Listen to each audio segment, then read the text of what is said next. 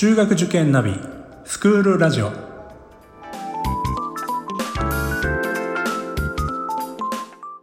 スクールナビゲーターののびるです。この番組は中学受験を目指すご家庭に学校の先生からの生の声や受験に役立つ情報をお届けするラジオです。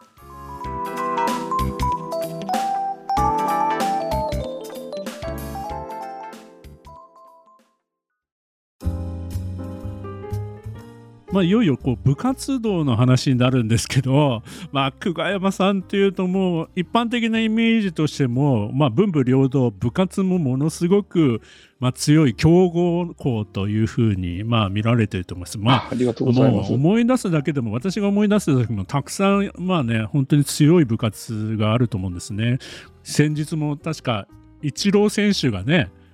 そうですね、あのニュースで、はい、あの来られたということで、野球部も、ね、春の甲子園にご出場ということで、本当おめでとうございます。ありがとうございます。はいまあ、それだけじゃなくて、ラグビー部とかね、全国制覇された経験もありますし、もう陸上もバスケもサッカーも、まあ、もう本当に強い学校さんだなっていうイメージがあるんですが、そのあたり、まあ、実際のところどうなのか、ちょっとお話しいただけますでしょうか？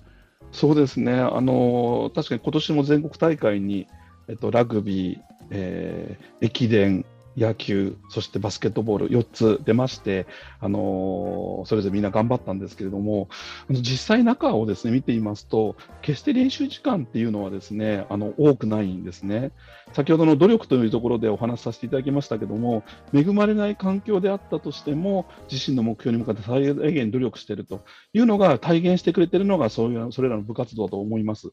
まずあの朝練などはですねあの一切禁止なんですね。これ意外だと思いますよ。本当ですか？みたいな話ですね。あの他校さんのあのいろんな教育高校さんのあの先生方とお話をすると最初信じていただけないんですけども、そうでしょうね。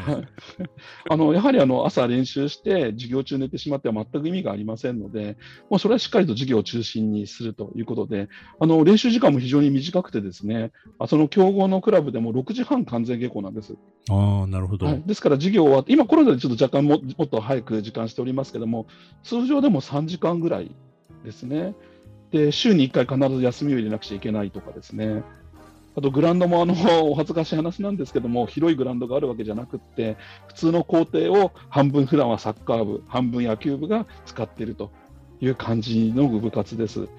先ほど申し上げましたように、あの1日休みがありますので、サッカー部が休みの時は野球部がバッティングができるんですね。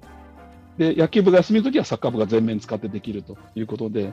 またあの入部の制限も今一切してないものですから、強豪校さんにある入部制限ってありますけども、ほぼしてないので、サッカー部などは200名ぐらい今おりまして、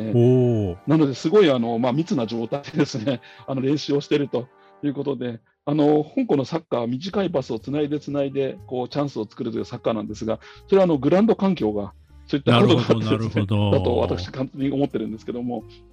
まあ、そういったあの練習時間が短いですし、そのあの部活動に所属しているからといって勉強の方を手を抜くということは一切ありませんので、そういった中でも勉強もしっかり切り替えて練習も両方とも、え、高いレベルを目指していくという環境、意識というのが、また文化というのが香港あるように思います。まあ、あの一般的にはもう体育会系の学校かもというふうにねあの思われてしまうそれだけ強いとですね思われてしまいますけどもやはり本当に文武両道本当に両立されてるってことなんですよね。はいそうですね。あと、あのよくあのご質問でですね、あの説明会などで、あのうちの子は体育が苦手なんですけども、体育の授業ついていけますかっていう ご質問いただくんですけども、あの体育の授業は全く普通ですし、今おっしゃられたように、あの部活動、あの運動部がすごくクローズアップされることが多いんですけど、例えばアニメーション研究部とか、鉄道研究部とか、吹奏楽部とか合唱部とかですね、そういう文化部の子たちも一生懸命頑張ってます。はい、ですから、いろんな子がいて、まあ、いろんな子の居場所がある学校というふうにお考えいただければなというふうに思うんです。なるほど。中学と高校のその、えー、と大会のというかあのそういう運動部の方の部活っていうのは制限は同じなんですか？あ、えっとね、中学校はあの週4日間にもどの部活もなっていまして、はい、はい、で高校に行くと、まあ、あの週4日間、女の子は週4日間なんですけども、男の子は週5日間になって、その競合、まあ、力を入れてる部活は週6日間という形ですね。はい、いう形になっています。ただ、施設が本当に狭い石ですし、限られてますので、譲り合いながら、体育館など融通しながらやってます。先生は先ほどラグビー部の方にあの担当されてるっておっしゃられてましたけども、はい、あれ柔道もやられててえー、あの柔道は学生の時にやっておりまして、はい、あの私、ここに奉職した時に柔道部顧問やりたいって言ったんですけども、はいはいはい、結局、もう30年以上経ちますが、やらせていただいてないですね。あそうなんですね。あの中学のラグビー部の顧問を長くやってまして、今年からあの、まあ、昨年の4月からですか、あのまあ、中高校の方のラグビー部の,、まあ、あの本当にべったりした顧問ではないんですけども、あのまあ、ちょっと顧問というか、携わらせていただいて、はい、関東大会一緒に行ったりとか、全国大会、あの、人中見舞い行ったりとかさせていただきました。うん、なるほど。やっぱりね、広報やりながら、授業もやりながら、そして部活の顧問もやられてるって、忙しくないわけがないですよね。でも、あの、部活は楽しいですね。すごく。はい。子供たちの、あの、その、一生懸命頑張ってる姿っていうのを見るのがすごく楽しみです。あのもう一つだけ部活動についてお伺いしたいんですけどこれまあいろいろこう強い部活動は知られてるんですけど他にもちょっとこれはあのうちの特徴としてこの部活ちょっとあの推してますよっていうような部活ございますか？そうですね。うん、まあ、例えば、その、先ほど申し上げましたパソコン部ですとか、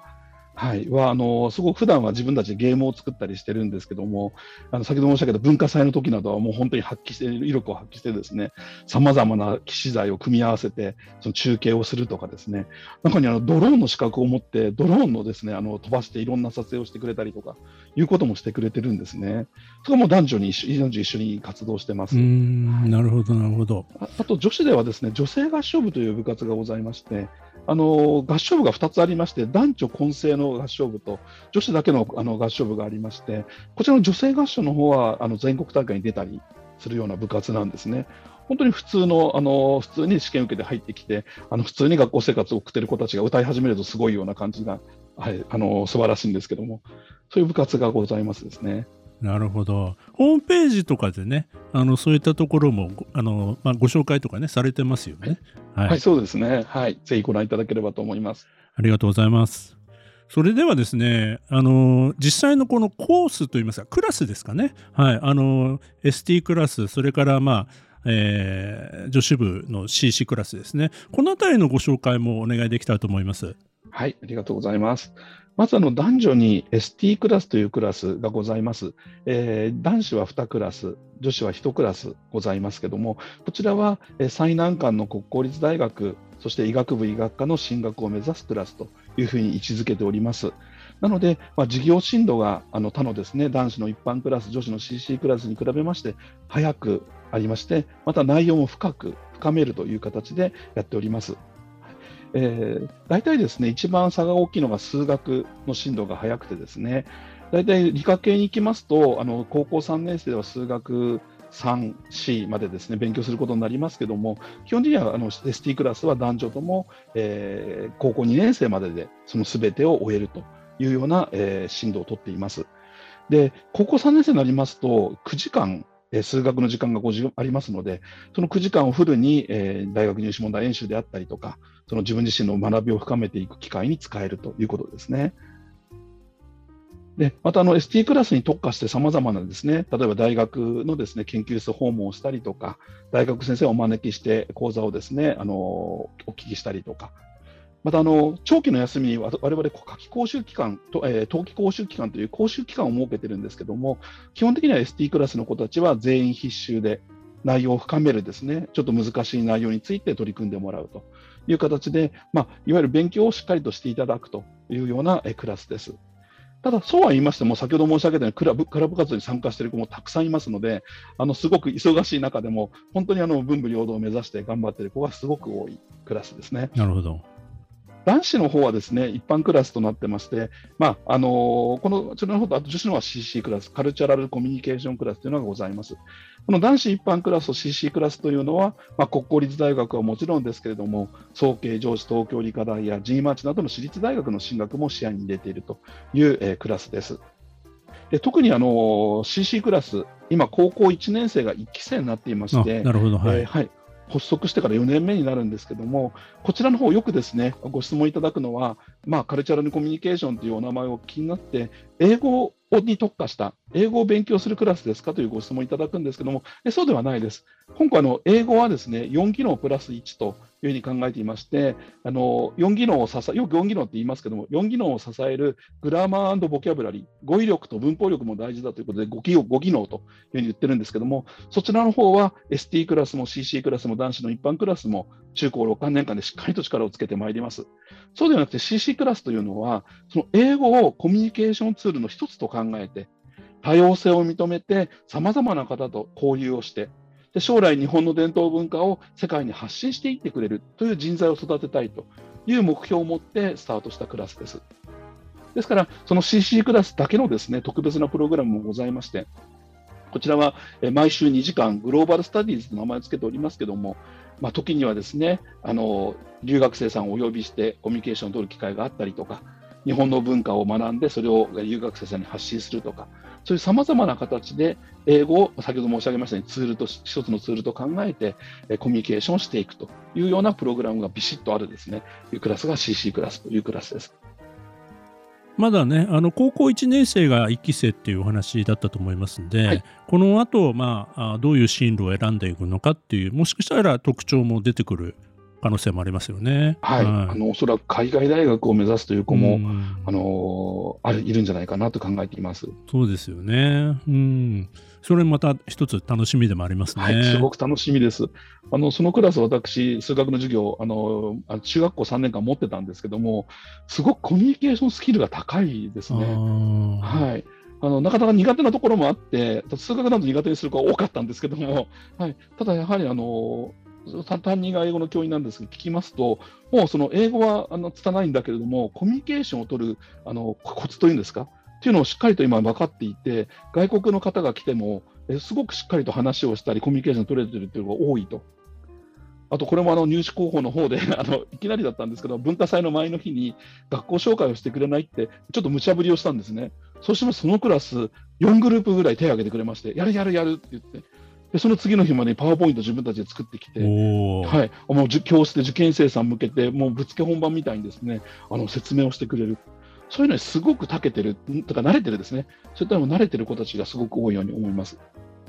なるほど、それはでも、海外に行っても強いですね。はい、だと思います。物おじしないですね。うん。いやいやいや、ほら、そういうあの新しいね、あの試みもされてるということで、あと2年後になるんですかね。そうですね楽しみですね。2年後ですね。ちょっとドキドキします。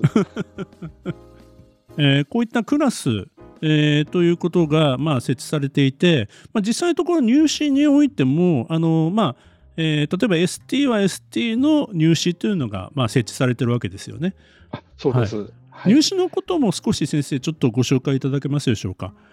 ありがとうございます。あのまあ、今のところなんですけども、一応 ST クラス入試というのが、えー、3回で、CC 一般クラス入試というのは2回設定、合計5回本校入試がございます。まず2月の1日の午前中が一般クラス CC クラス入試、こちらは4教科ですね、えー、で実施をいたします。で、その午後、2月1日の午後に算数国語の2教科で ST クラス入試というのを実施しております。で実際、その午前中の4教科は、この後もですねあの出てくるんですけども、そちらの方では国語算数が100点、100点、理科社会が50点、50点の300点満点となっています。それに対しまして、午後の ST クラス入試は、国語が100点、そして算数が150点の250点満点となっています。で次のですね翌日のあの2月2日の午前中に、また4教科で、えー、CC クラス、一般クラス入試が行われます。で次に2月3日の午後、こちらの方が2科目で ST クラス入試になっています。そして3年前ぐらいからで、3年前からですね、あの5日、2月5日の日の午前中それまでは一般 CC クラス入試だったんですけども、えー、3年前からこちら ST クラス入試といたしました。でこちらはですねやはりあの午後入試ということで2教科で ST クラス入試を実施をしていたんですけれども、やはり将来国公立を考えたときに、え社会や理科についても興味を持たれている方に来ていただきたいですし、ちょっと国語は数学苦手だけあ算数苦手だけれども、理社で頑張りたいというお子さんにもですね、ぜひ ST クラスに入っていただきたいということ思いがありまして、えー、5日の日を4教科で ST クラス入試といたしました。で問題の特徴といたしましては、ST クラス入試の方が、まあ、基本的には記述が多くですね、えー、ちょっと少々難しめに作問しております。例えば算数なんかを比較しますと、えー、午前中のその、えー、一般 CC クラス入試は必ず4台計算問題があるんですね。指則計算の問題がありますが、ST クラス入試はその計算問題はありません。もういきなり小問集合から入りまして、で、あの記述、先ほど申し上げましたように、あの後半の大問が記述になっているという形になります。はいあの他の科目もですね、あの国語なんかもあの記述の問題がありますけども、ST クラスの方がボリュームが多くなっていますし、理社についても、えー、その自分たちでしっかり書かせるような問題っていうのをなるべく作ろうというコンセプトで作問をしております。ありがとうございます。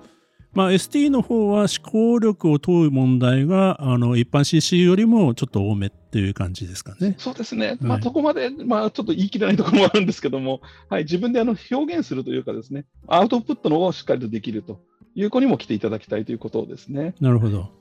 あとはあれですか、あの一般 CC の、まあ、受験をされても、アップスライドっていう形で。そうですね、あのスライド合格というのをあの両方のですね回でやっております。あの CCST あ CC 一般のですね、えー、入試に関しましては、まあ、若干目ですけども、成績上位の方に、えー、ST クラスいかがですかというお声掛けをしています。えー、本校合格発表はウェブでの、えー、発表となっていまして、受験番号とパスワードを入れていただくと画面に合否が出てくる形になりますが、まあ、そこにあの CC 一般クラス入試において、まあ、ST クラスのあの合格になりましたという表示が出るということですね。逆にあの ST クラス入試におきましては、まあ、残念ながら ST クラスの合格最低点には届かなかったけれども、えぜひ一般クラス、CC クラスにご入学いただきたいという方に、一般 CC クラス合格ですという表示が出るスライド合格というのをお出ししています。先生あのやっぱり2月5日の入試の ST はやっぱりなかなか倍率も高くなって、まあ、厳しい入試っていう、まあね、あの塾と塾の講師としてはあのそういうイメージがあるんですけども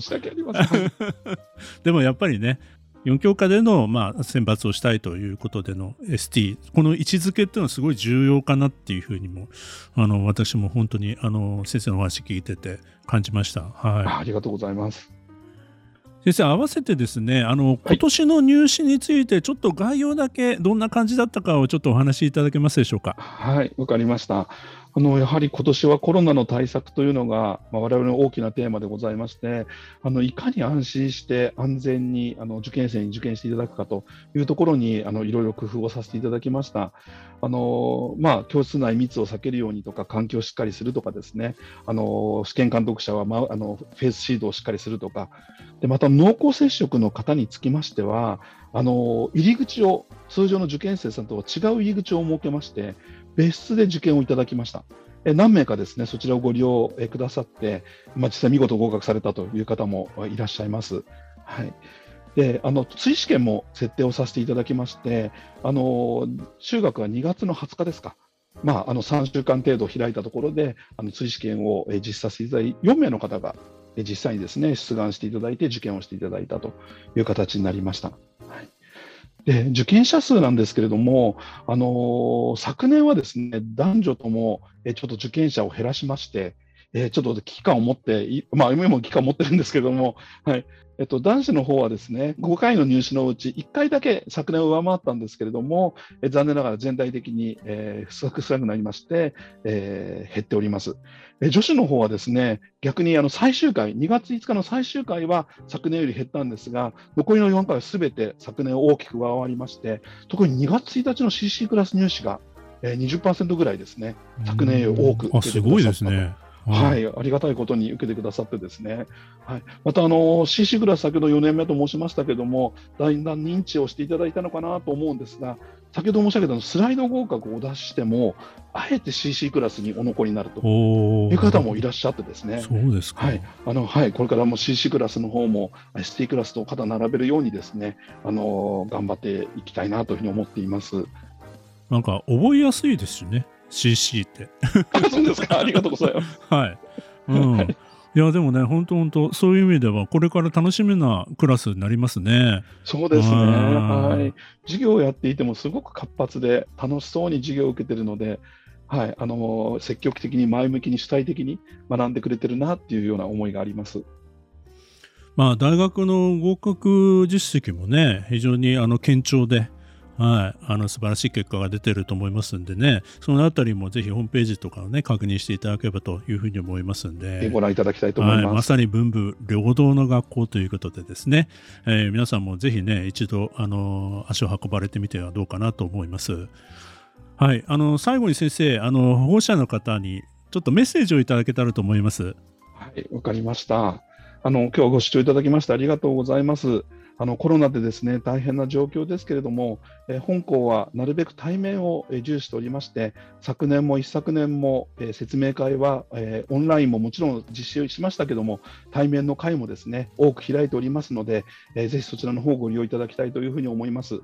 でやはりですねオンラインでお話をさせていただいても、えー、実際にですね見ていただく、えー、学校に足を運んでいただくと、全く違う印象をお受けになると思うんですね。そして、やはり中学、高校というのはお子さんにとって本当に大事な6年間だというふうに思います。ですから、まあ、香港に限らず、えー、私立学校というのは、さまざまな工夫をして、あの生徒さんたちをお迎えする準備をしておりますので、ぜひぜひご自分に合った学校さん選びをですね、えー、していただければというふうに思います。そのためにもぜひぜひ足を運んでいただいて、え、よく私お話しさせていただくのが、下校時のですね生徒の様子を見ると、その学校の本当の様子が見れるんじゃないかと。もしお時間ありましたら、久我山の駅近辺の方にですね、そっと来ていただいて、生徒の様子を見ていただきたいというふうに思います。私個人としましては、本校の生徒、さまざまな子います。やんちゃな子もいますし、言うことを聞かない子ももちろんいますけれども、ただ、どこに出しても私は、どこに出しても恥ずかしくない子ばっかりだというふうに思っています。はい、あの中には尊敬できる子もいますし、すごくいろんな子がいますので、ぜひぜひですね、お手数ですけど、足を運んでいただいて、生徒の様子をご覧いただきたいと思います。ご興味を持っていただきましたら、ぜひ学校の説明会や文化祭などのですね行事等に参加していただいて、そして学校の様子を感じていただければと思います。えコロナもまだまだ大変な時期が続くと思いますけれども、えー、ぜひですね、研究に注意されて、えー、4月になれば、えー、中学校に入学すればですね、きっといいことがありますので、絶対いいことがありますので、それを目指して頑張っていただければと思います。本日はありがとうございました。はい、ありがとうございました。女子の教室と男子の教室と別な校舎に分かれている。こういうところも実際に見に行くとあなるほどというふうにねあの感じてもらえる部分もあるかと思いますし、はい、はい、あの一度ね先ほどもお話しましたけども足を運んでいただければというふうに思います。概要欄の方にも説明会等の情報を載せさせていただきますので、えー、皆様よろしくお願いいたします。はい、えー、本日はですね、えー、国家学院大学久我山中学高等学校の水戸先生にお越しいただきました。水戸先生ありがとうございました。ありがとうございました。お世話になりました。